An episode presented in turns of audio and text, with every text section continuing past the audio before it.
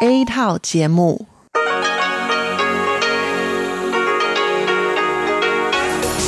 Đây là Đài Phát thanh Quốc tế Đài Loan RTI.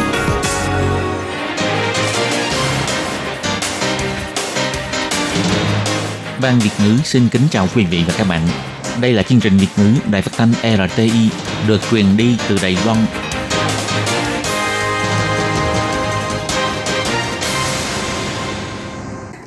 Hello, tôi Kim xin kính chào các bạn. Hoan nghênh các bạn đã đến với chương trình Việt ngữ ngày hôm nay của chúng tôi.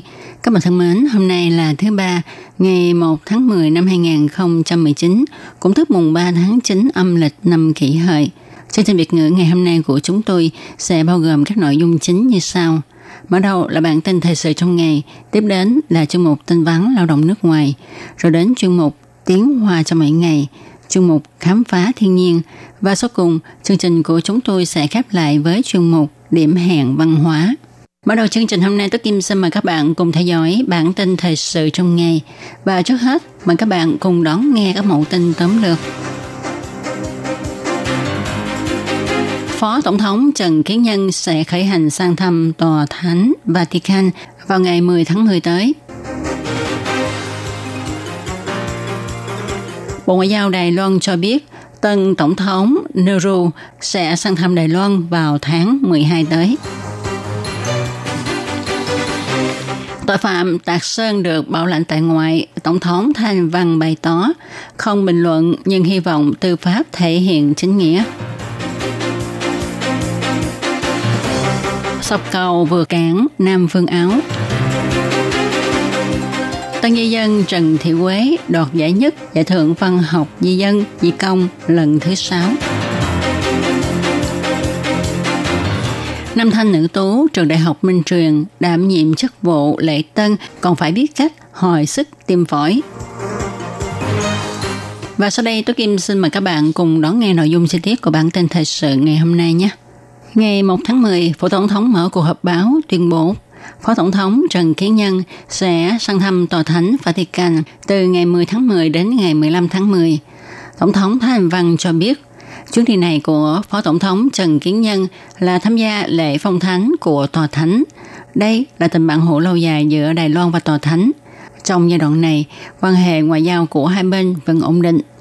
Thứ trưởng Bộ Ngoại giao ông Tạ Vũ Tiệu cho biết Tòa Thánh sẽ làm lễ phong thánh cho năm vị tiền giáo hoàng vào ngày 13 tháng 10.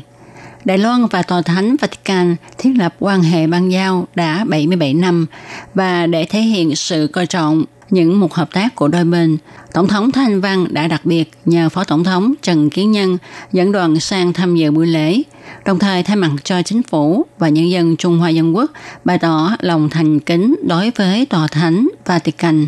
Thứ trưởng Tạ Vũ Tiều cho biết, chuyến đi của Phó Tổng thống Trần Kiến Nhân có tên gọi là chuyến thăm thánh đức. Toàn hành trình kéo dài 4 ngày 3 đêm. Ngoài việc đến tham dự lễ phong thánh ra, Phó Tổng thống Trần Kiến Nhân sẽ có buổi gặp gỡ với giáo hoàng Francisco.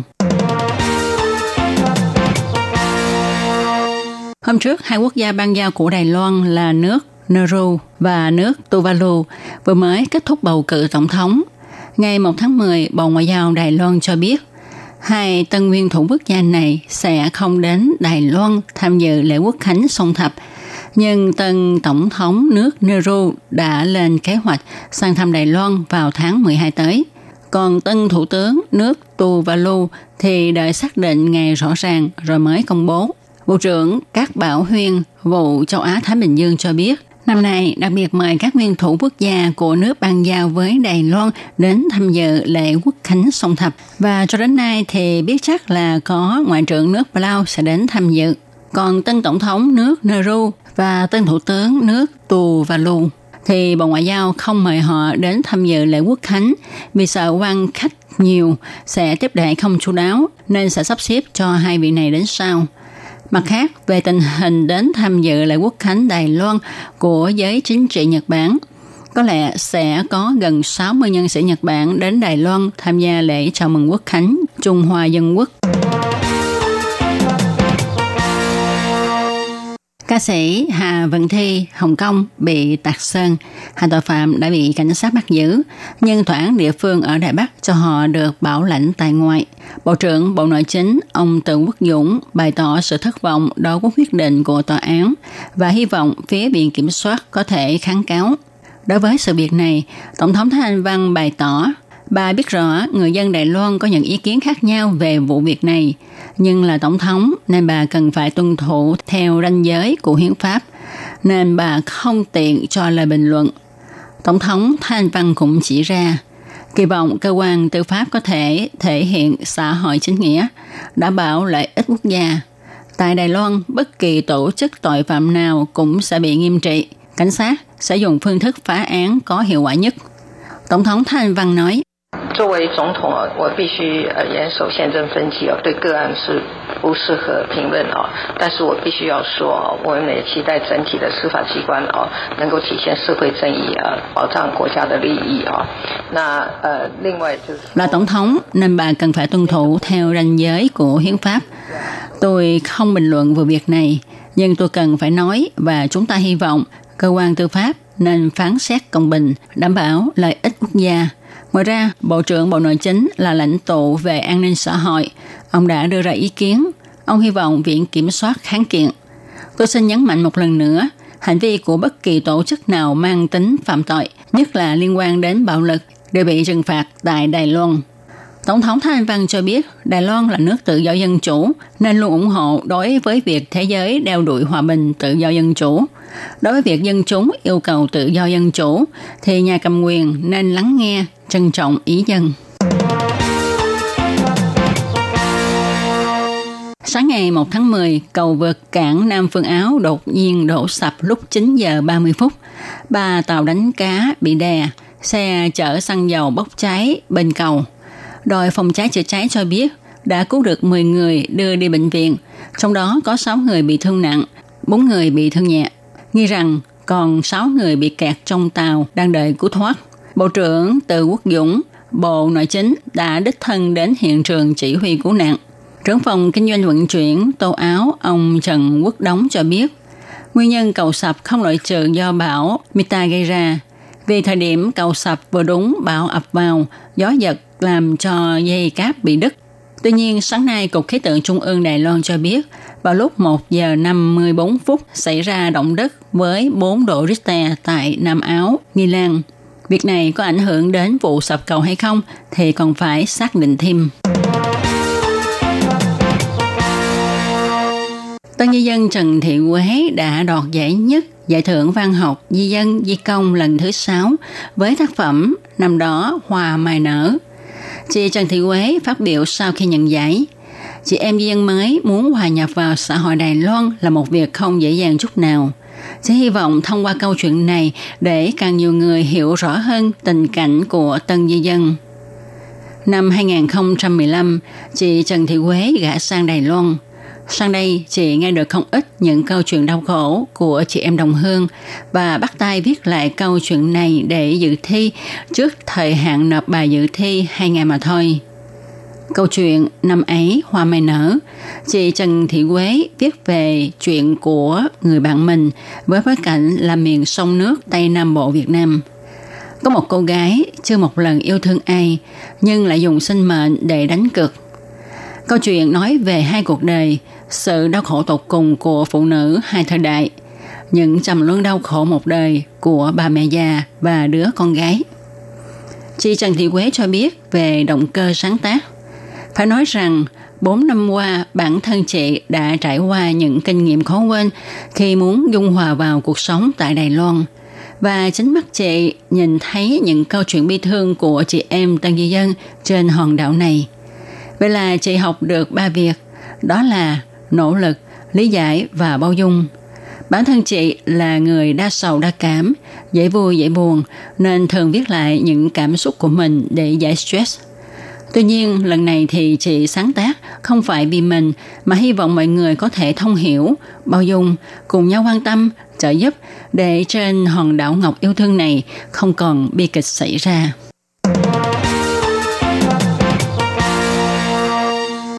các thanh niên nam nữ trong đội lễ tân đón tiếp quan khách đến tham dự lễ quốc khánh Trung Hoa Dân Quốc của trường Đại học Minh Truyền. Ai ai cũng đều xinh đẹp, lại giống minh tinh. Như sinh viên Triệu Bích Kỳ thì giống diễn viên Quế Lung Mỹ. Sinh viên Hứa Hạo Triết thì giống diễn viên Hàn Quốc Cho xuân Hyun. Còn sinh viên Dư Kiệt Ân thì giống diễn viên Ngô Khẳng Nhân, đến nỗi mẹ em còn nhìn lầm. Kiệt Nhân nói, gần đây diễn viên Ngô Khẳng Nhân có đóng phim quảng cáo. Có lần mẹ em xem thấy trên TV rồi hỏi em, con đi đóng phim quảng cáo khi nào mà mẹ không biết. Trong đời cũng có sinh viên Ấn Độ. Có sinh viên thì nói tiếng Pháp rất giỏi. Có người thì học võ từ nhỏ. Tất cả đều thanh lịch, lễ phép. Chẳng những vậy, các em này còn phải biết cách hồi sức tim phổi, băng bó vết thương và phải lấy được chứng nhận đàng hoàng. Bình thường các em ăn mặc đơn giản, nay phải bận đầm, đồ vest thì phải làm sao khắc phục. Tạ Thừa Chí, trưởng đội Lệ Tân nói, mỗi khi lên lớp tụi em đều bận đồ vest, chủ yếu là để cho mình quen và mô phỏng theo hiện trường. Thời tiết nóng nực mà phải mặc áo đầm cao cổ, đồ vest luyện tập 3 tháng trời với mục đích làm tốt buổi lễ chào mừng quốc khánh song thập. Chúng ta hãy cùng nhau khích lệ cho đội lễ tân này nhé. Các bạn thân mến, các bạn vừa đón nghe bản tin thời sự ngày hôm nay do Tố Kim biên soạn thực hiện. Tố Kim xin chân thành cảm ơn sự chú ý theo dõi của các bạn. Tiếp sau đây Tố Kim xin mời các bạn cùng đón nghe phần thông báo. Sếp ơi, có người chở vật liệu đến rồi kìa. Vậy thì kêu một vài công nhân tới giúp để bưng vật liệu xuống. Mấy người lao động nước ngoài này trông rất là siêng năng anh nhỉ? Ừ, họ làm việc chăm chỉ lắm. Thưa ông chủ, có nhân viên tư vấn lao động nước ngoài của chính quyền thành phố Tân Bắc đến thăm ạ. À. Chào ông, chúng tôi có nhận được cú điện thoại khiếu nại của lao động nước ngoài. Anh ấy nói là anh ấy bị trừ lương nhưng mà không biết tại sao bị trừ và mong ông trả lại số tiền bị trừ cho anh ấy. Tiền lương chúng tôi trả đầy đủ hết mà. Với lại chúng tôi cũng có ghi rất là rõ ràng. Làm sao lại có chuyện trừ tiền anh ấy được chứ? À, tôi nhớ ra rồi. Đó là tiền thuế thu nhập đó. Nhưng tôi không biết chữ, bản lương chi tiết viết tôi đâu có hiểu đâu. Nhưng hệ thống bảng lương của chúng tôi không có hiển thị được ngoài ngữ. Chị có thể dùng bản đối chiếu song ngữ để phát cho lao động nước ngoài xem và để cho lao động nước ngoài hiểu được tại sao là bị trừ tiền và họ bị trừ ở những mục nào. Theo quy định thì chủ lao động phải trả toàn bộ tiền lương cho lao động nước ngoài. Ngoài có thể khấu trừ phí bảo hiểm lao động, bảo hiểm y tế, rồi thuế thu nhập và phí ăn ở, thì các loại chi phí khác đều không được trực tiếp trừ trong tiền lương của người lao động nước ngoài. Và ngoài ra còn phải cung cấp một cái bản chi tiết tiền lương bằng tiếng mẹ đẻ của người lao động để cho người lao động người ta có thể hiểu rõ được những cái nội dung trên đó. Cô hãy đi giải quyết vấn đề này nhanh lên, đừng vì ham chút lợi nhỏ mà mất việc lớn, lại còn bị phạt tiền nữa. Vâng, tôi đi xử lý việc này ngay lập tức ạ. À. Lương phải được thanh toán đầy đủ, bản lương chi tiết phải dùng song ngữ, như vậy người lao động nước ngoài mới yên tâm làm việc được.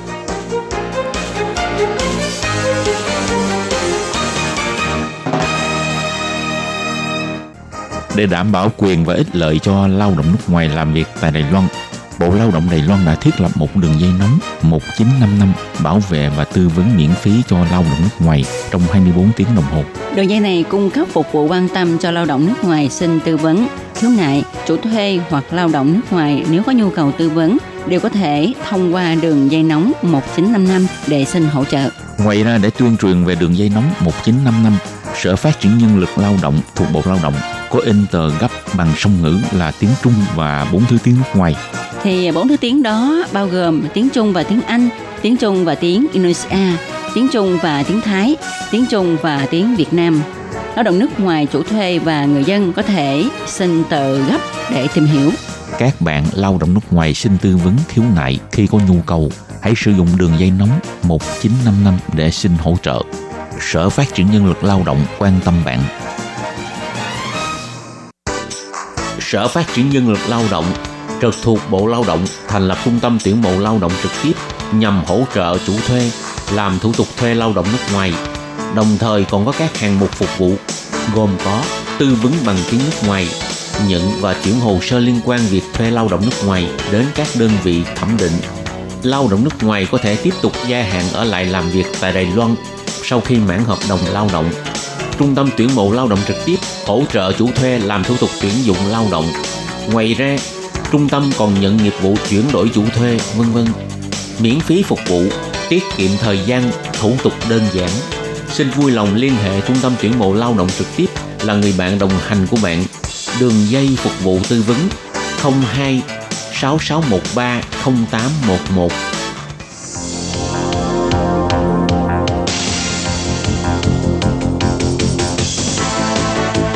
Đây là đài phát thanh quốc tế Đài Loan LTI, truyền thanh từ Đài Loan, Trung Hoa Dân Quốc. Mời các bạn theo dõi mục tin vắn lao động ngoài. Khiết Nhi và Thúy Anh xin chào các bạn. Xin mời các bạn cùng đón nghe chuyên mục tin vắn lao động của tuần này. Không biết là trong một tuần vừa qua các bạn có đón nghe những chuyên mục của Ban Việt ngữ hay không? Tại vì trong chuyên mục tin vấn lao động của ngày hôm nay, Thúy Anh và Khiết Nhi xin mang đến cho các bạn một thông tin đó là Bộ Lao động đã ủy thác cho 13 chuyên mục ngoại ngữ trên đài phát thanh mang tiếng nói của quê hương đến với lao động di trú. Tức là ngoài những chuyên mục bằng tiếng Việt của đài phát thanh RTI ra, thì thực ra ở Đài Loan còn rất là nhiều chuyên mục của những đài phát thanh khác cũng sử dụng tiếng Việt để giao lưu với các bạn. Thì cũng giống như RTI thì cũng có những chuyên mục hướng dẫn cho các bạn những pháp lệnh liên quan đến đời sống hàng ngày của các bạn ở Đài Loan. Thì để nhằm giúp chủ thuê và lao động di trú có thể hiểu rõ và tuân thủ những pháp lệnh liên quan, Sở Phát triển Nguồn Nhân lực thuộc Bộ Lao động đã ủy thác cho các đài phát thanh tại Đài Loan thực hiện 13 chuyên mục bằng tiếng Trung và ngoại ngữ, bao gồm tiếng Anh, tiếng Việt, tiếng Thái Lan và tiếng Indonesia. Các bạn lao động di trú và chủ thuê có thể sử dụng radio, điện thoại hoặc truy cập vào trang mạng của các đài phát thanh để đón nghe các chuyên mục này. Nội dung của các chuyên mục này đều khá là đa dạng, ngoài giúp lao động di trú cập nhật thông tin tin tức mới nhất của Đài Loan bằng tiếng mẹ đẻ, còn có những chuyên mục giải trí khác như là âm nhạc, thông tin đời sống vân vân. Ừ, thì có một lao động người Việt Nam tên là Văn đã chia sẻ là khi anh vừa mới đến Đài Loan làm việc không lâu, có một hôm thì trong giờ nghỉ, anh đã lấy quyển sổ tay những điều cần biết dành cho lao động di trú làm việc tại Đài Loan. Đây là quyển sổ mà anh nhận được trong buổi tuyên truyền hướng dẫn về pháp lệnh ở sân bay. Anh thấy trong sổ tay này có ghi chú danh sách những chuyên mục phát thanh bằng tiếng Việt. Thế nên là anh Văn đã tìm một chiếc radio nhỏ và dò theo tần số để đón nghe chuyên mục bằng tiếng Việt. Trong chuyên mục đó thì đã phát những bản tin tức ở Đài Loan và Việt Nam và còn có những giai điệu quê hương quen thuộc. Vì nhớ nhà, cho nên anh Văn cảm thấy rất là cảm động và bắt đầu đón nghe radio mỗi ngày. Thì anh cũng có chia sẻ đó là ngoài chuyên mục tin tức, anh thích nhất là những chuyên mục như là dạy tiếng Hoa, rồi tuyên truyền pháp lệnh và rất là thích thú mỗi khi mà nghe thấy những lao động di trú người Việt khác cũng gọi điện cho đài phát thanh để chia sẻ những kinh nghiệm hay là nỗi nhớ quê hương của mình. Khi đó thì anh cảm thấy là mình không còn cô đơn nữa và luôn khích lệ bản thân đó là phải tiếp tục cố gắng làm việc vì mục tiêu của mình. Sau khi Nhi nghe giống như là đang giới thiệu về đài RTI vậy. Ừ. Như có những cái bản giai điệu âm nhạc của Việt Nam này, Ừ. vừa có dạy tiếng Hoa này, vừa Ừ. giới thiệu cái pháp lệnh hay là những cái bản tin mà dành cho lao động di trú người nước ngoài này. Ừ. Xong còn lại có những cái bản tin đến từ Việt Nam và những cái bản tin của Đài Loan nữa. Thì đúng rồi, tại vì đài RTI của mình đó là chuyên phát thanh về những chuyên mục như vậy mà. Nhưng mà cũng giống như tin vắn lao động hôm nay nói là ngoài chuyên mục của RTI thì cũng còn những đài phát thanh khác. Cho nên nếu như các bạn cũng đã từng nghe những chuyên mục bằng tiếng Việt ở những đài phát thanh khác, các bạn cũng có thể chia sẻ kinh nghiệm với nhau hoặc là cũng có thể giao lưu trên sóng radio. Và Sở Phát triển Nguồn Nhân lực cũng bày tỏ, Sở đã ủy thác các đài phát thanh sản xuất chuyên mục dành cho lao động di trú từ năm 1997 cho đến nay. Và đến nay đã có 13 chuyên mục, với lượng thính giả mỗi năm là hơn 5 triệu lượt người. Mỗi tuần đều mang đến cho thính giả những thông tin mới nhất và chuẩn xác nhất, để cho chủ thuê và lao động di trú đều có thể hiểu và tuân thủ những quy định của pháp luật. Đồng thời, giúp cho người dân địa phương có thêm nhận thức về lao động di trú. Ngoài ra, những chuyên mục này còn là nơi để lao động di trú hay chủ thuê chia sẻ nỗi lòng của mình hay chia sẻ những kinh nghiệm thuê mướn làm việc tại Lài Loan. Ừ. Thì Sở Phát triển Nguồn Nhân lực cũng nêu rõ đó là những chuyên mục bằng tiếng Trung và ngoại ngữ trên đài phát thanh. Các bạn có thể đón nghe bằng radio, điện thoại di động hay là truy cập vào trang mạng của đài phát thanh. Đồng thời cũng có thể truy cập vào trang mạng của Sở Phát triển Nguồn Nhân lực mang tên là Mạng Thông tin Bảo vệ quyền lợi lao động xuyên quốc gia thuộc Sở Phát triển Nguồn Nhân lực để tra cứu danh sách các đài phát thanh và thời gian phát sóng chuyên mục để mà cùng nhau tìm hiểu về pháp lệnh lao động, chia sẻ kinh nghiệm làm việc và sinh hoạt bằng tiếng mẹ đẻ của mình. Thì nhân đây Thúy Anh cũng xin giới thiệu với các bạn đó là nếu như các bạn không sử dụng radio, các bạn có thể sử dụng điện thoại di động. Cách thứ nhất đó là truy cập vào trang mạng của đài phát thanh. Chẳng hạn như nếu như các bạn truy cập vào trang mạng của RTI, các bạn có thể nhìn thấy được một nút hình tam giác ở góc trái bên dưới màn hình và nhấn vào đó thì các bạn sẽ nghe được chuyên mục của ngày hôm ấy. Còn cách thứ hai đó là các bạn có thể tải ứng dụng để nghe radio trên điện thoại di động, rồi tìm những chương trình mà mình yêu thích để đón nghe. Và các bạn cũng có thể viết thư đến những cái đài phát thanh này để chia sẻ kinh nghiệm của các bạn khi sống và làm việc tại Đài Loan cùng với những bạn lao động khác cũng sống và làm việc tại Đài Loan các bạn nhé. Và các bạn thân mến, tin vấn lao động của tuần này do Khiết Nhi và Thúy Anh thực hiện cũng xin tạm khép lại tại đây. Cảm ơn sự chú ý lắng nghe của quý vị và các bạn. Xin thân ái chào tạm biệt các bạn. Bye bye. Bye bye.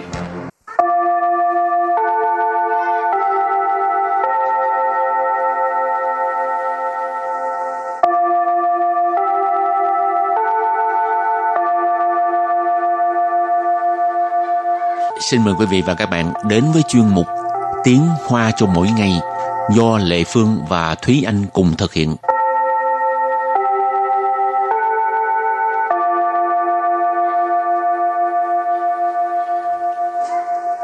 Thúy Anh và Lệ Phương xin kính chào quý vị và các bạn. Chào mừng các bạn đến với chuyên mục Tiếng Hoa cho mỗi ngày ngày hôm nay.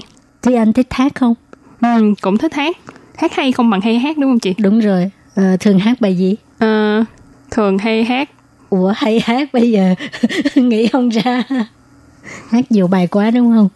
Ừ, hát nhiều bài quá. Bài nào nhớ, bài nào xẹt ngang qua não thì hát bài đó. Rồi hôm nay mình học hai câu có liên quan tới âm nhạc cho nên Lệ Phương mới hỏi Thi Anh câu này ha. Hôm nay mình học hai câu. Câu thứ nhất, nhạc này nghe thấy quen ghê. Và câu thứ hai, đúng vậy, nhưng không nhớ tên bài hát là gì. Và bây giờ thì chúng ta lắng nghe cô giáo đọc hai câu mẫu này bằng tiếng Hoa.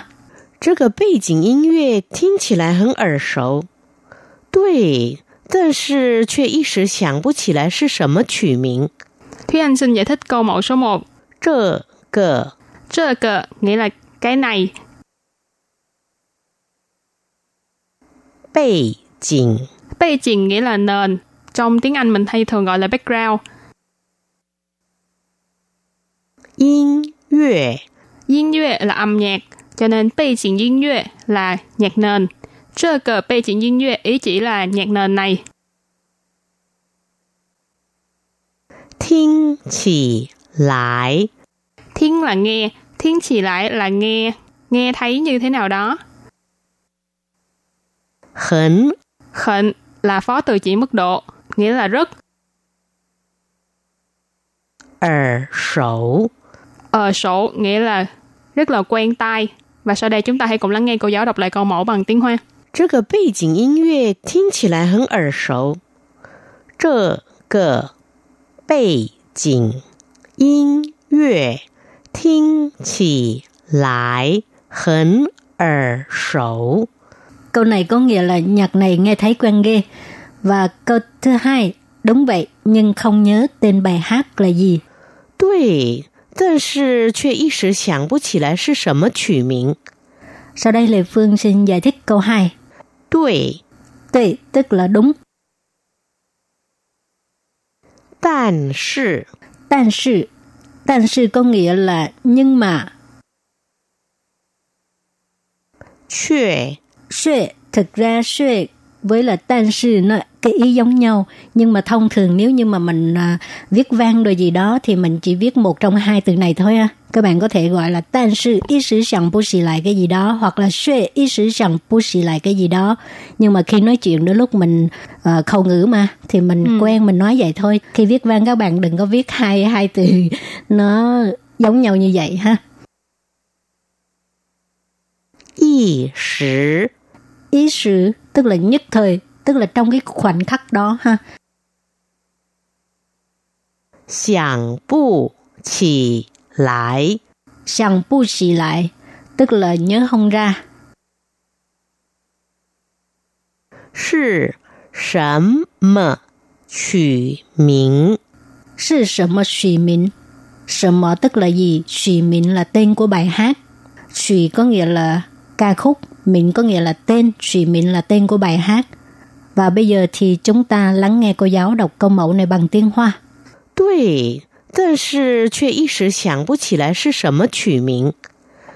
对，但是却一时想不起来是什么曲名。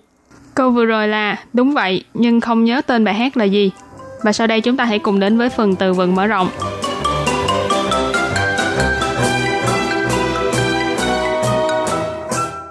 Miễn chữ Miễn chữ Miễn chữ nghĩa là bài hát nổi tiếng. Chữ hồi nãy Lệ Phương có nói là ca khúc hoặc là bài hát. Miễn ở đây các bạn cũng có thể hiểu là dầu miễn. Cho nên miễn chữ nghĩa là ca khúc nổi tiếng.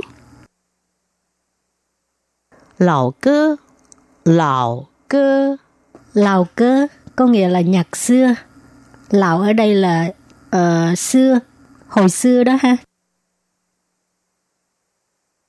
Phan chăng, phan chăng. Phan chăng nghĩa là hát lại hoặc là các bạn có lẽ sẽ quen với từ cover hơn. Phan là lật lại, chăng là hát, cho nên phan chăng là hát lại hoặc là cover. Yuan chang, yuan chang. Yuan chang. Yuan chang ở đây có uh, động từ và danh từ ha. Danh từ tức là yến trang tử, nhưng mà nhiều khi người ta cũng nói là yến trang là được rồi. Nguyễn Trang Dự ở đây chỉ là một cái bài hát do nhạc sĩ người ta độc quyền cho ca sĩ này hát tức là người nào hát trước bài này á thì hát trước một cái bài hát này gọi là Nguyễn Trang Dự còn động từ thì có nghĩa là bài hát gốc hay là bản gốc ha tức là một bài hát mới lần đầu tiên được hát công khai bởi ờ, một ca sĩ nào đó hoặc là được ghi lại dưới cái dạng bản ghi hay là nhạc phim vân vân và sau đây chúng ta hãy cùng đặt câu cho những từ vựng mở rộng từ đầu tiên là miễn曲, nghĩa là bài hát nổi tiếng. 这首歌是我每天必听的世界名曲。这首歌是我每天必听的世界名曲。 Câu này có nghĩa là bài hát này là bài hát nổi tiếng thế giới mà ngày nào tôi cũng phải nghe. Chưa sổ cơ là bài hát này. Sổ là lượng từ dành cho bài hát hoặc là ca khúc, cho nên chưa sổ cơ là bài hát này. Mày thiên là mỗi ngày. Bị thiên, bị ở đây là bị sư, nghĩa là nhất thiết hoặc là cần phải. Thiên là nghe, bị thiên là phải nghe. 世界 là thế giới, miễn trừ, nãy mình có nói là bài hát nổi tiếng, cho nên câu này ghép lại, nghĩa là bài hát này là bài hát nổi tiếng thế giới mà mỗi ngày tôi đều phải nghe. Rồi, đặt câu cho từ thứ hai, lão cơ, nhạc xưa. Ta rần sư hú, chỉ ai tin lão cơ. Ta rần sư hú, chỉ ai tin lão cơ. Câu này có nghĩa là người lớn hầu như là chỉ thích nghe nhạc xưa. Ta rần tức là người lớn ha. Sư hú là hầu như, Chỉ là chỉ. Ai thiên là thích nghe. Ai là yêu. Nhưng mà ai thiên thì mình có thể nói thích nghe được rồi ha. Không ai nói yêu nghe. À, lào cơ có nghĩa là nhạc xưa. Và đặt câu với từ kế tiếp là phan chăng, nghĩa là hát lại hoặc là cover. 这首歌最近爆红，掀起一波翻唱潮。这首歌最近爆红，掀起一波翻唱潮。 Câu này có nghĩa là bài hát này gần đây rất nổi, đã dấy lên một trào lưu cover lại. Chưa sổ cơ, nãy mình có nói là bài hát này. 最近 là gần đây. Bao hộn nghĩa là nổi lên hoặc là rất nổi. Xiên chỉ, xiên ở đây là động từ dùng để chỉ hành động lật lên, vén lên. Ở đây nó đi với từ pua. Ý chỉ là giấy lên một làn sóng gì đó phan chăng nãy mình có nói là cover. Chảo là một trào lưu, cho nên vế sau ghép lại là giấy lên một làn sóng trào lưu cover. Và bây giờ đặt câu cho từ cuối cùng,原唱。其实，月亮代表我的心的原唱者不是邓丽君哦。其实，月亮代表我的心的原唱者不是邓丽君哦。其实 là thực ra à, Yue Liang đại biểu của tờ xin đây là tên của một bài hát thì à, Yue Liang có nghĩa là mặt trăng đại biểu tức là tiêu biểu của tờ xin là tấm lòng của tôi tấm lòng của em hay là tấm lòng của anh đều được ha thì cái bài hát Yue Liang đại biểu của tờ xin tức là ánh trăng nói hộ lòng em Diễn sang giờ tức là người đầu tiên hát một cái bài hát uh, giống như câu này thì bài hát uh, là ánh trăng nói hộ lòng em. Bú sự có nghĩa là không phải Tân Ly Jun là ca sĩ uh, rất nổi tiếng ở bên Đài Loan này gọi là Đặng Lệ Quân thì Lệ Phương nghĩ uh, ca sĩ này rất là nổi tiếng ai cũng biết ha. Ô có nghĩa là ủy chu sử và cả câu này có nghĩa là thực ra người hát bài hát Ánh Trăng nói hộ lòng em không phải là Đặng Lệ Quân. Và sau đây chúng ta hãy cùng ôn tập lại hai câu mẫu của ngày hôm nay. Mời các giáo đọc hai câu mẫu bằng tiếng Hoa.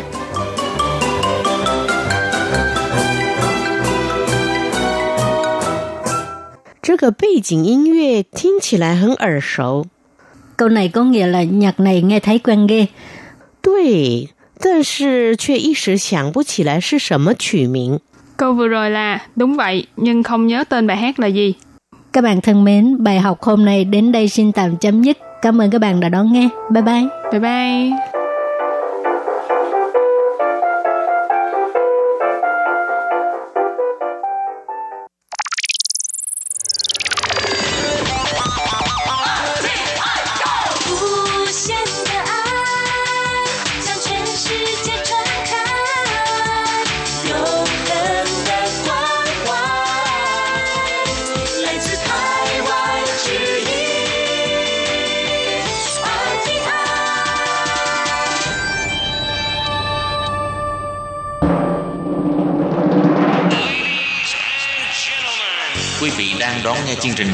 Đài RTI truyền thanh từ Đài Loan.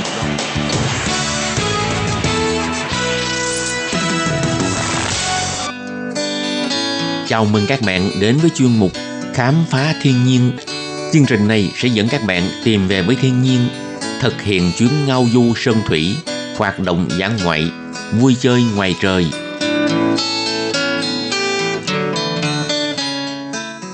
Thúy Anh xin kính chào quý vị và các bạn. Chào mừng các bạn đến với chuyên mục Khám phá thiên nhiên của tuần này. Các bạn thân mến, trong chuyên mục của tuần trước, Thúy Anh đã giới thiệu với các bạn đôi nét về thành phố Cơ Long và bờ biển Bát Đậu Tử, cũng như là khe núi thơ mộng vòng U Cốc. Cơ Long là một thành phố nằm ở phía đông bắc của Đài Loan. Nơi đây nổi tiếng với cái tên thành phố mưa hay còn gọi là cảng mưa. Trong lịch sử thì thành phố này còn từng là căn cứ quân sự trọng điểm và là cảng khẩu quan trọng của toàn Đài Loan. Với bề dày lịch sử vốn có của mình, thành phố Cơ Long cũng nổi tiếng với những món ẩm thực đặc sắc lâu đời, nhất là chợ đêm miếu khẩu.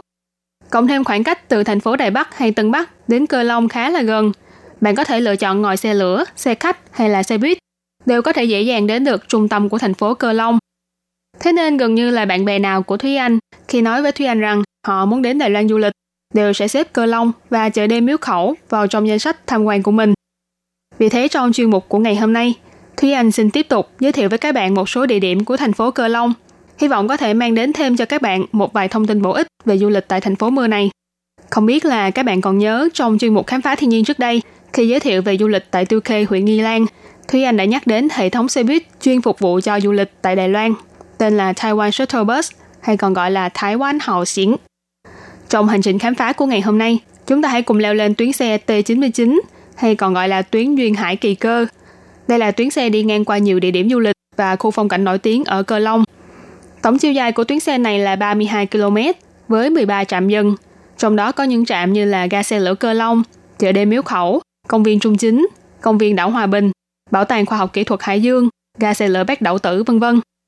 Do tuần trước chúng ta đã cùng đến công viên bờ biển Bát Đậu Tử rồi, thế nên bây giờ chúng ta hãy tiếp tục xuất phát từ Bát Đậu Tử để đi về lại ga xe lửa Cơ Long nhé.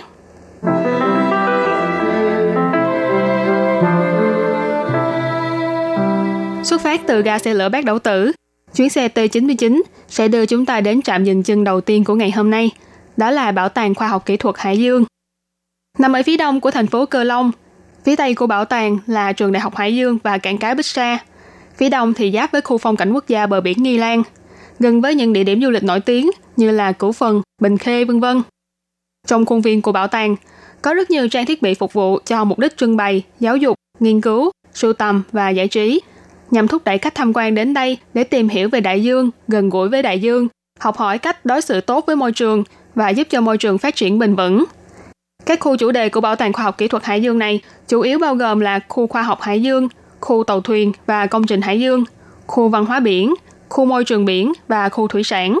Mỗi một khu đều có những nét đặc sắc khác nhau, cung cấp cho bạn những thông tin bổ ích về môi trường biển của Đài Loan cũng như là của khu vực cho nên nếu có thể thì các bạn hãy dành thời gian để đi khám phá hết những khu vực của bảo tàng này nhé. Ngoài ra nếu như bạn đi du lịch cùng với gia đình và dẫn theo con nhỏ, các bạn cũng đừng lo lắng vì sợ các bé mau chán với những kiến thức khô khan khó hiểu. Bởi vì trong bảo tàng này còn đặc biệt thiết kế một khu trải nghiệm dành riêng cho thiếu nhi. Đây cũng là khu trải nghiệm hải dương dành riêng cho thiếu nhi đầu tiên của Đài Loan. Hy vọng có thể giúp cho các bé vừa tiếp thu thêm nhiều kiến thức về đại dương, vừa có một chuyến tham quan bảo tàng đầy thú vị. Hơn nữa trong bảo tàng còn có rạp chiếu phim với các trang thiết bị tân tiến, kết hợp với kỹ thuật chiếu phim 3D, mang nhận thức phim về đại dương và sinh vật biển đến cho khán giả. Vì là phim 3D, cho nên khi xem, bạn sẽ tưởng chừng như là mình đang ở giữa đại dương bao la, với xung quanh là những đàn cá hay là sinh vật biển sinh động, độc đáo. Ngoài ra hàng năm, vào mỗi dịp mùa hè và mùa đông, Bảo tàng này còn tổ chức những trại hè hay trại đông vui nhộn bổ ích, cùng nhiều hoạt động dành cho những gia đình có con nhỏ. Thông tin chi tiết của mỗi hoạt động thì các bạn cũng có thể đăng nhập vào trang web của Bảo tàng Khoa học Kỹ thuật Hải Dương để cập nhật. Tuy nhiên, nếu như các bạn muốn xếp lịch đến tham quan bảo tàng, thì các bạn hãy lưu ý đó là bảo tàng không mở cửa vào thứ hai hàng tuần và cũng không mở cửa hoạt động vào ngày giao thừa. Thế nên khi sắp xếp lịch trình, hãy nhớ tránh các ngày thứ hai cũng như là tránh ngày giao thừa ra nhé.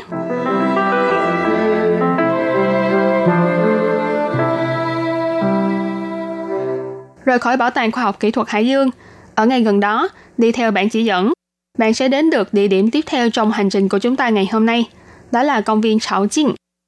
Chảo Chinh trong tiếng Hán Việt nghĩa là triều cảnh. Theo tài liệu cho biết, thì Chảo Chinh có nghĩa là khu vực giao thoa, trộn lẫn giữa hai dòng biển nóng và lạnh.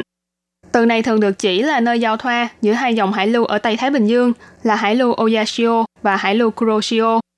Tại khu vực giao thoa hải lưu này thì các loài sinh vật phù du phát triển khá mạnh, cho nên cũng thu hút rất nhiều loài cá di cư đến đây để tìm mồi.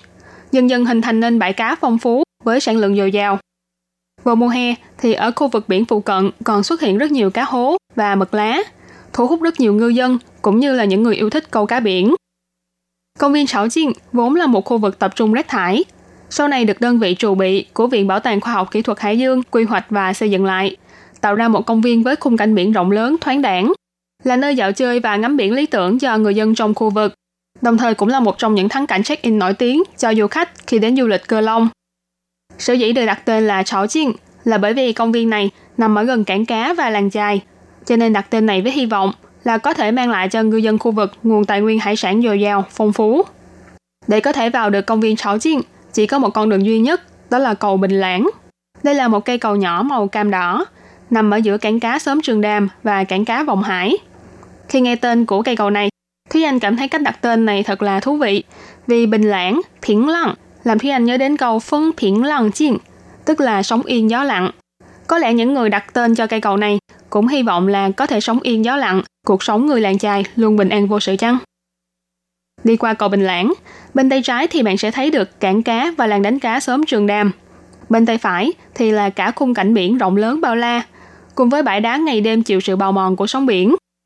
Vào mùa xuân và mùa hè, khi nước triều rút xuống, thì bãi đá bị nước biển bào mòn này lại trở thành một lớp học tự nhiên lý tưởng, bởi chúng ta có thể thấy được cả một môi trường sinh thái tự nhiên phong phú đa dạng, vừa có thể ngâm chân dưới nước biển mát rượi, vừa được tận mắt quan sát hoạt động của những loài sinh vật vùng Giang Triều đang tung tăng dưới làn nước. Ngoài ra trong công viên sáu Chiên còn quy hoạch và xây dựng đường đi bộ để tiện cho người dân dạo chơi thư giãn. Đằng xa thì có bãi cỏ và đình nghỉ mát. Bạn có thể vừa đi dạo ngắm cảnh, vừa cảm nhận gió biển thổi qua trên con đường bằng gỗ, tận hưởng không gian tự nhiên đầy thi vị, để gió biển giúp cho bạn tạm quên đi những nỗi ưu phiền trong cuộc sống. Ngoài đường đi bộ bằng gỗ, thì trong công viên còn có rất nhiều tác phẩm điêu khắc độc đáo, tạo nên một không gian nghệ thuật nhân tạo ngay cạnh phòng trưng bày nghệ thuật của tạo hóa. Bên cạnh cảnh biển xinh đẹp, buổi sáng ở công viên Sảo Chiên, bạn còn có thể nhìn ngắm cảnh quan sinh thái và khung cảnh biển của vịnh Phan Tử Áo gần đó. Hay cũng có thể chiêm ngưỡng nét đẹp hùng vĩ của núi Cơ Long. Khi màn đêm buông xuống, là lúc những ngọn đèn ở cổ phần được thắp lên, bỗng chốc rực sáng và lấp lánh trong buổi đêm. Đằng xa ngoài biển thì là ánh đèn lập lòe của những ngọn đèn đánh cá. Chỉ nghĩ đến cảnh tượng đó thôi là đã muốn chuẩn bị một tách trà nóng ra ngồi trên những băng ghế gỗ bên bờ biển, nghe sóng hát, cảm nhận gió biển, ngắm nhìn bầu trời sao lung linh và đắm chìm trong vẻ đẹp của những vì sao dưới mặt đất. Vì là địa điểm du lịch thư giãn mới nổi của thành phố Cơ Long, lại gần với Bảo tàng Khoa học Kỹ thuật Hải Dương và công viên bờ biển Bát Đậu Tử. Cho nên cứ vào dịp cuối tuần là công viên sáu Chiên lại thu hút rất nhiều gia đình dẫn theo con nhỏ đến đây để vui chơi, giải trí và cũng là nơi dạo chơi lý tưởng cho những ai yêu thích du lịch sinh thái.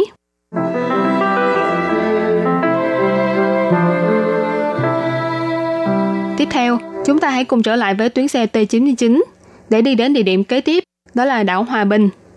Đảo Hòa Bình là đảo ngoài khơi gần đảo Đài Loan nhất. Về mặt hành chính, thì toàn đảo này đều thuộc trong phạm vi của khu trung chính thành phố Cơ Long. Nằm ở phía đông bắc của cảng Cơ Long và được nói với đảo Đài Loan bằng cây cầu vượt biển đầu tiên của Đài Loan, đó là cầu Hòa Bình. Trước đây đảo này vốn là nơi tập trung sinh sống của người dân tộc nguyên trú Ba Xây, cho nên theo tiếng của người dân tộc Ba Xây thì đảo này là đảo Tuman. Sau này khi người Hán di cư đến đây thì gọi là đảo Đại Kê Long hay còn gọi là núi Đại Kê Long. Vào những năm 1870, để phân biệt với đảo Tiểu Kê Long, tức là đảo Cơ Long ngày nay, cho nên đã được đổi tên là đảo Xã Liêu. Sau sự kiện ngày 28 tháng 2 năm 1947, thì đảo này đã được đổi tên là đảo Hòa Bình. Ngoài ra thì đảo Hòa Bình cũng là nơi người phương Tây đặt chân đến Đài Loan sớm nhất và cũng là một trong những nơi đầu tiên mà người Hán di cư và khai hoang sớm nhất trên toàn Đài Loan. Đảo Hòa Bình nổi tiếng với những cảnh quan được tạo nên từ sóng biển. Trước đây những khu vực này đều nằm trong vùng kiểm soát quân sự, nhưng hiện tại thì đã mở rộng và xây dựng thành một khu công viên ven biển. Theo khảo sát của những người làm công tác khảo cổ của địa phương cho biết, về mặt kết cấu thì cây cầu Hòa Bình nối giữa đảo Hòa Bình và thành phố Cơ Long rất có thể là cây cầu bê tông cốt thép đầu tiên trong lịch sử Đài Loan. Thế nhưng do cây cầu của hiện tại không còn là cây cầu hòa bình của ngày xưa nữa, cho nên họ không đủ tài liệu để chứng minh cho suy đoán này. Thế nhưng cho dù có phải là cây cầu bê tông cốt thép đầu tiên trong lịch sử Đài Loan hay không, thì cầu Hòa Bình vẫn là một cây cầu mang trong mình những giá trị thời gian quý báu, là chứng nhân lịch sử của địa phương và cũng là một phần ký ức đầy hoài niệm của những người dân cơ long. Bờ biển của đảo Hòa Bình chịu sự xói mòn nghiêm trọng của sóng biển, thế nên những gền, bãi hay vách đá nhấp nhô kỳ lạ là cảnh quan thường thấy ở đây. Bãi đá bị sóng biển xâm thực hơi nghiêng dần về phía biển. Khi thủy triều rút xuống, ta sẽ thấy được diện tích bãi đá rộng đến gần 10.000 mét vuông. Khi thủy triều lên, thì gần như toàn bộ bãi đá này đều bị nhấn chìm dưới mặt nước. Cũng bởi do xung quanh là biển, cảnh quan ven biển lại đặc sắc đến vậy. Thế nên trên đảo có một công viên ven biển tên là công viên đảo Hòa Bình. Bãi đá trong công viên này là nơi sản xuất tàu biển vào mùa đông. Cứ đến mùa thì từng nhóm những người phụ nữ làng chài ở địa phương lại cùng đến đây để thu hoạch tàu biển tự nhiên. Đây cũng là một trong những phong cảnh nhân văn đặc sắc rất riêng của làng chài. Trong công viên này còn có một hang động tên là phiên tự động Pan Zư Tông, nghĩa là hàng chữ của người Hà Lan. Trong lịch sử Đài Loan, hồng mau phiên là dùng để chỉ những người Hà Lan đến chiếm cứ Đài Loan trước đây. Hồng Mao là tóc đỏ, là màu tóc đặc trưng của người Hà Lan. Phiên thì là chỉ những người ngoại lai. Cho nên phiên tự động ở đây cũng được hiểu là hang động có chữ của người Hà Lan. Động này không lớn, nhưng nó lại đi xuyên suốt qua những đồi nhỏ, sâu khoảng hơn 20 mét. Trên vách đá của hang động từng khắc tiếng Hà Lan. Nhưng trải qua thời gian dài, với sự bào mòn của sóng và gió, cho nên ngày nay những chữ viết này đã không còn. Nét đẹp đầy thi vị và hùng vĩ của đảo Hòa Bình luôn là điểm khiến cho biết bao người từng sống hoặc từng đến Cơ Long phải nhung nhớ. Từ thời nhà Thanh, thời quân Nhật chiếm đóng, cho đến thời Trung Hoa Dân Quốc, danh sách 8 cảnh đẹp nổi tiếng nhất của Cơ Long đã thay đổi đến 4 lần. Thế nhưng lần nào những cảnh sắc ở đảo Hòa Bình cũng lọt vào trong top 8 hạng ấy, đủ để cho ta thấy được rằng dù trải qua nhiều thăng trầm của lịch sử, đảo Hòa Bình vẫn luôn giữ được vẻ đẹp cuốn hút và trường tồn với thời gian, là tác phẩm nghệ thuật của tự nhiên và cũng là món quà mà tạo hóa ban tặng cho Đài Loan.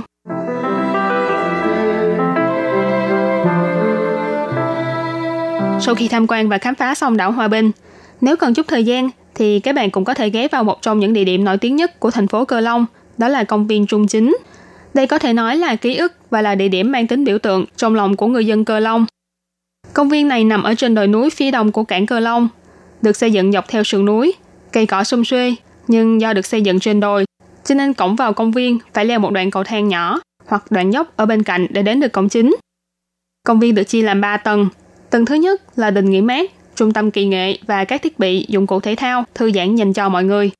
Vì thế vào các ngày cuối tuần, rất nhiều người dân sống ở khu vực xung quanh đều đến đây để vui chơi, tụ họp, giao lưu. Tầng thứ hai của công viên thì là điện thờ phổ độ. Hàng năm vào dịp lễ Trung Nguyên, đây chính là nơi tổ chức lễ cúng tế với quy mô lớn. Không chỉ có người dân địa phương, mà du khách từ tứ phương cũng tụ hội về đây để tham gia lễ hội. Nơi cao nhất của công viên Trung Chính có một tượng Phật Quan Thế Âm Bồ Tát cao 22,5 mét. Bên trong tượng được chia làm 5 tầng. Từ trên cao nhìn xuống, có thể nhìn thấy được toàn cảnh thành phố Cơ Long. Hai bên tượng Phật thì là hai tượng kim sư ngồi trấn giữ. Đường nét điêu khắc hài hòa nhưng vẫn không thiếu phần trang nghiêm. Xung quanh tượng Phật Bồ Tát thì là tượng của 18 vị La Hán với những biểu cảm và động tác khác nhau vô cùng sinh động. Trước quảng trường của công viên Trung Chính, có thể nhìn thấy cảng khẩu và phố xá của cờ Long từ trên cao. Tầm nhìn rộng mở, nhất là vào lúc hoàng hôn, ngắm nhìn màn đêm dần dần bao trùm lên thành phố Cơ Long xinh đẹp. Từng nét biến đổi trong cảnh sắc ấy chắc chắn sẽ là những khoảnh khắc đáng nhớ trong chuyến hành trình của bạn. Và vào cuối hành trình, đương nhiên là chúng ta không thể bỏ qua thánh địa ẩm thực chợ đêm miếu khẩu. Bạn chỉ cần tiếp tục leo lên tuyến xe T99, rồi bấm chuông xuống xe ở trạm chợ đêm miếu khẩu. Chắc là nhiều người cũng sẽ xuống xe cùng với bạn đấy, bởi vì đây là địa điểm quá nổi tiếng ở Cơ Long cơ mà. Các bạn thân mến, trong chuyên mục khám phá thiên nhiên của ngày hôm nay, Thúy Anh đã giới thiệu với các bạn một số địa điểm du lịch tại thành phố Cơ Long, dọc theo tuyến xe buýt T99. Hy vọng là các bạn sẽ có một chuyến đi thú vị và bổ ích. Chuyên mục khám phá thiên nhiên của ngày hôm nay đến đây cũng xin tạm chấm dứt. Cảm ơn sự chú ý lắng nghe của quý vị và các bạn. Thân ái chào tạm biệt và hẹn gặp lại các bạn trong chuyên mục của tuần sau. Bye bye!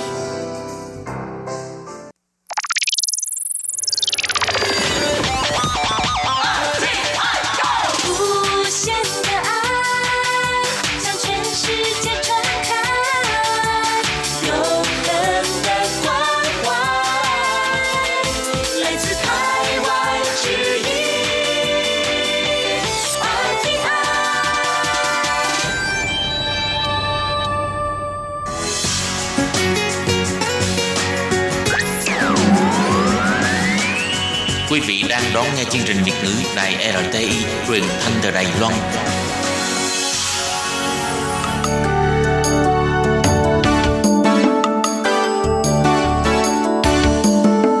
Chào mừng quý vị đến với chuyên mục Điểm hẹn văn hóa do Khiết Nhi phụ trách.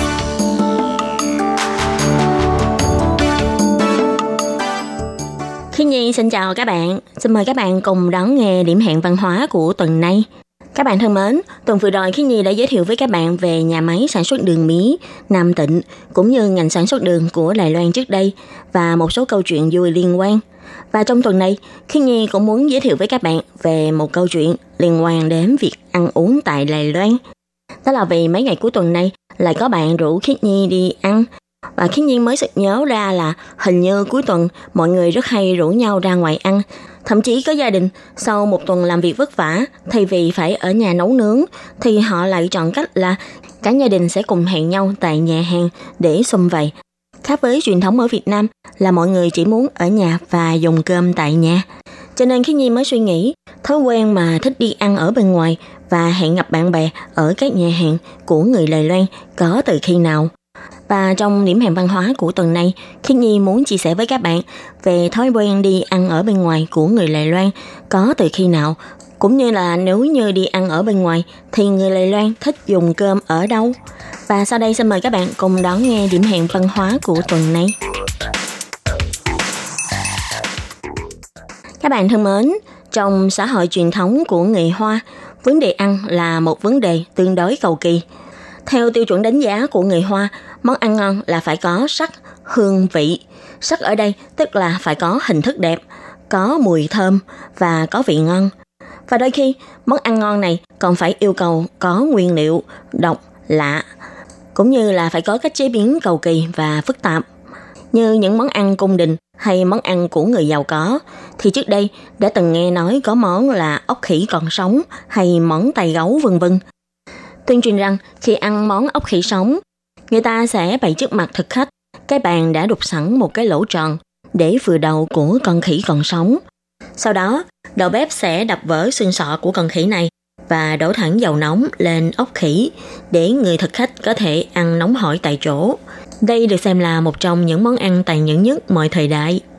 Tuy nhiên thì về cách ăn ốc khỉ này cũng chỉ là do các đầu bếp truyền miệng lại, còn thật hư như thế nào thì vẫn còn phải xem xét và kiểm chứng lại.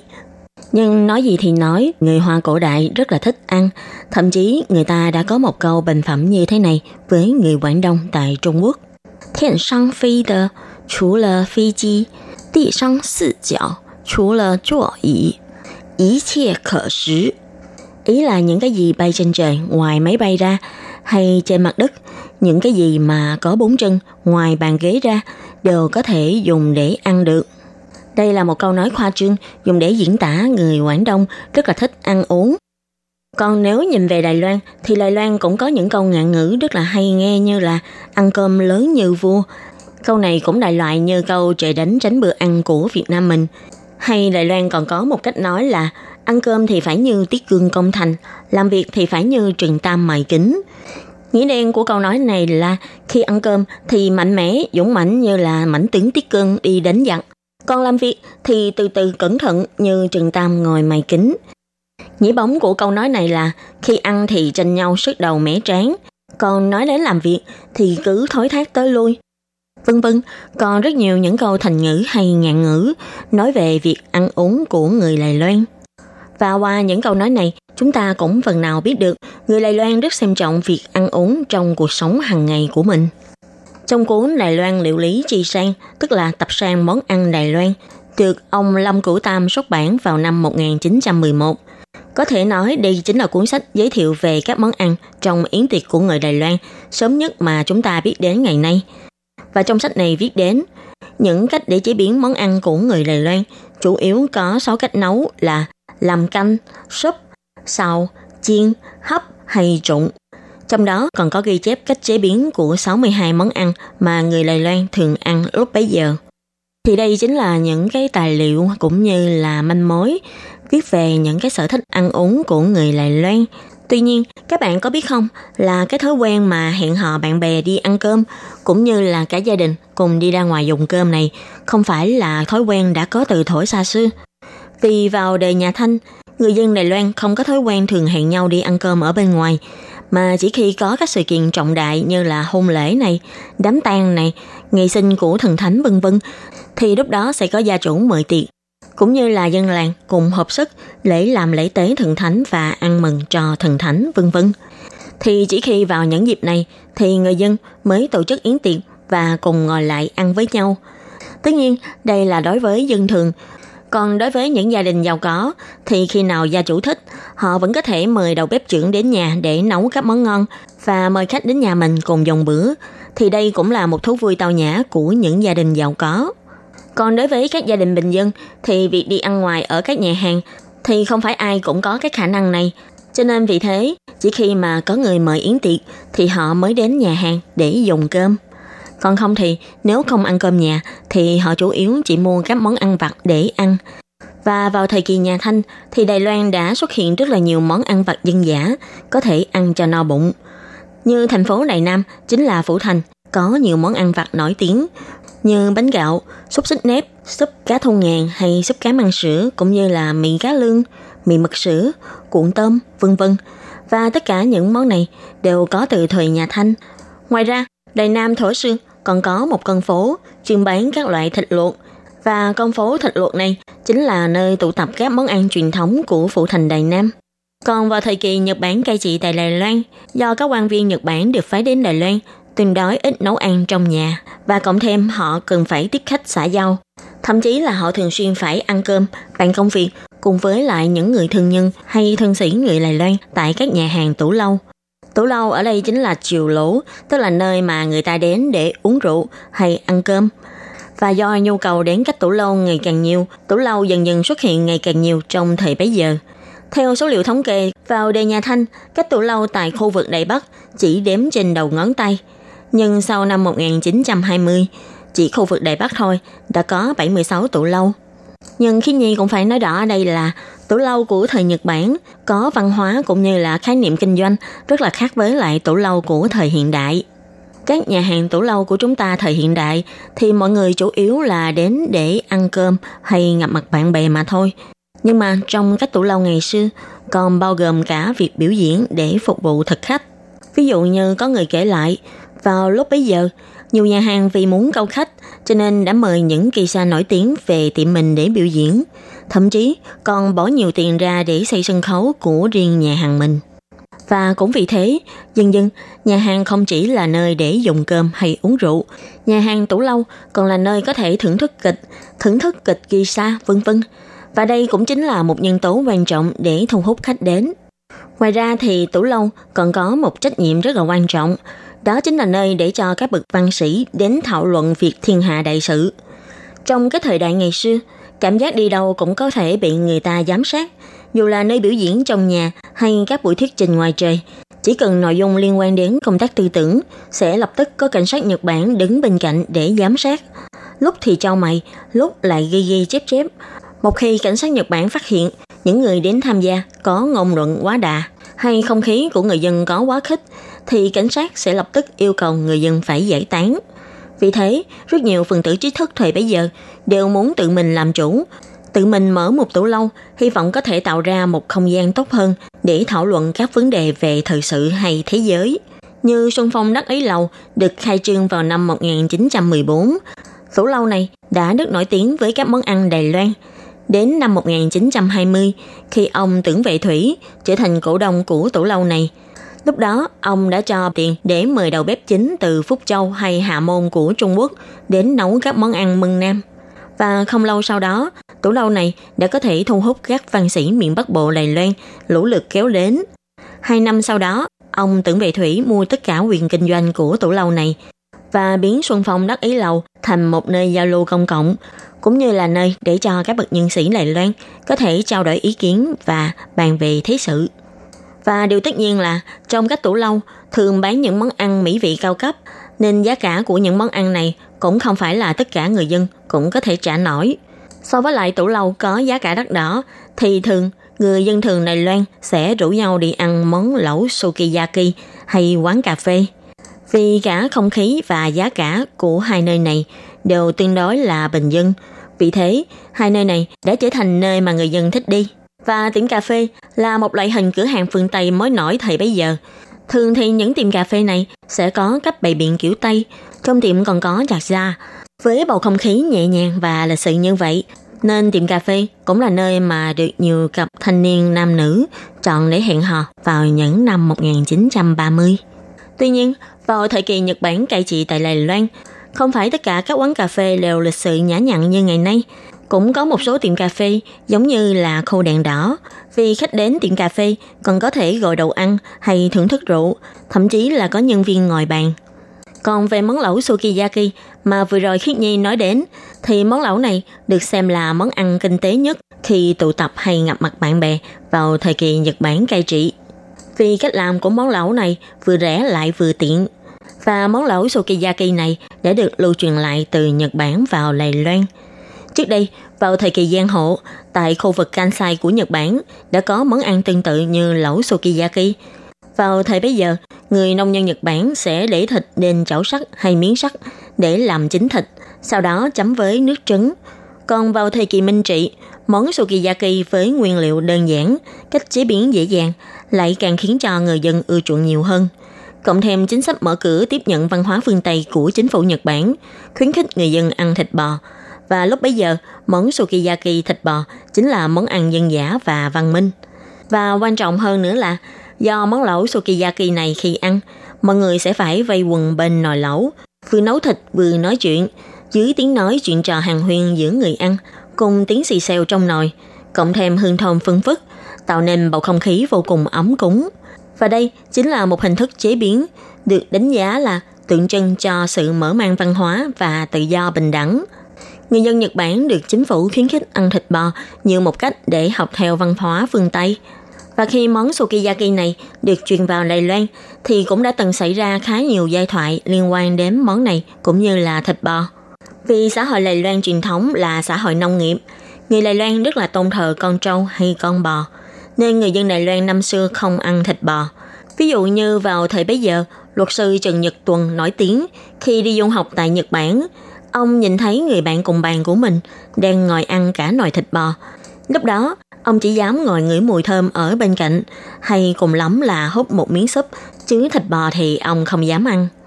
Phải trải qua một thời gian thì người dân Đài Loan mới bắt đầu có thể chấp nhận việc ăn thịt bò. Ví dụ như trên báo Đài Loan Nhật Nhật Tân Báo có chuyên mục dạy nấu các món ăn Đài Loan.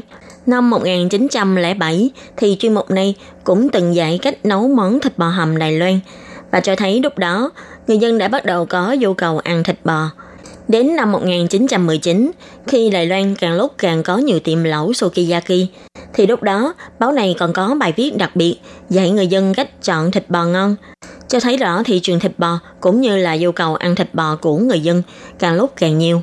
So với lại các món ăn cầu kỳ của Đài Loan, thì lẩu sukiyaki từ khâu chuẩn bị nguyên liệu cũng nhẹ nhàng hơn và lại còn có giá rẻ kinh tế.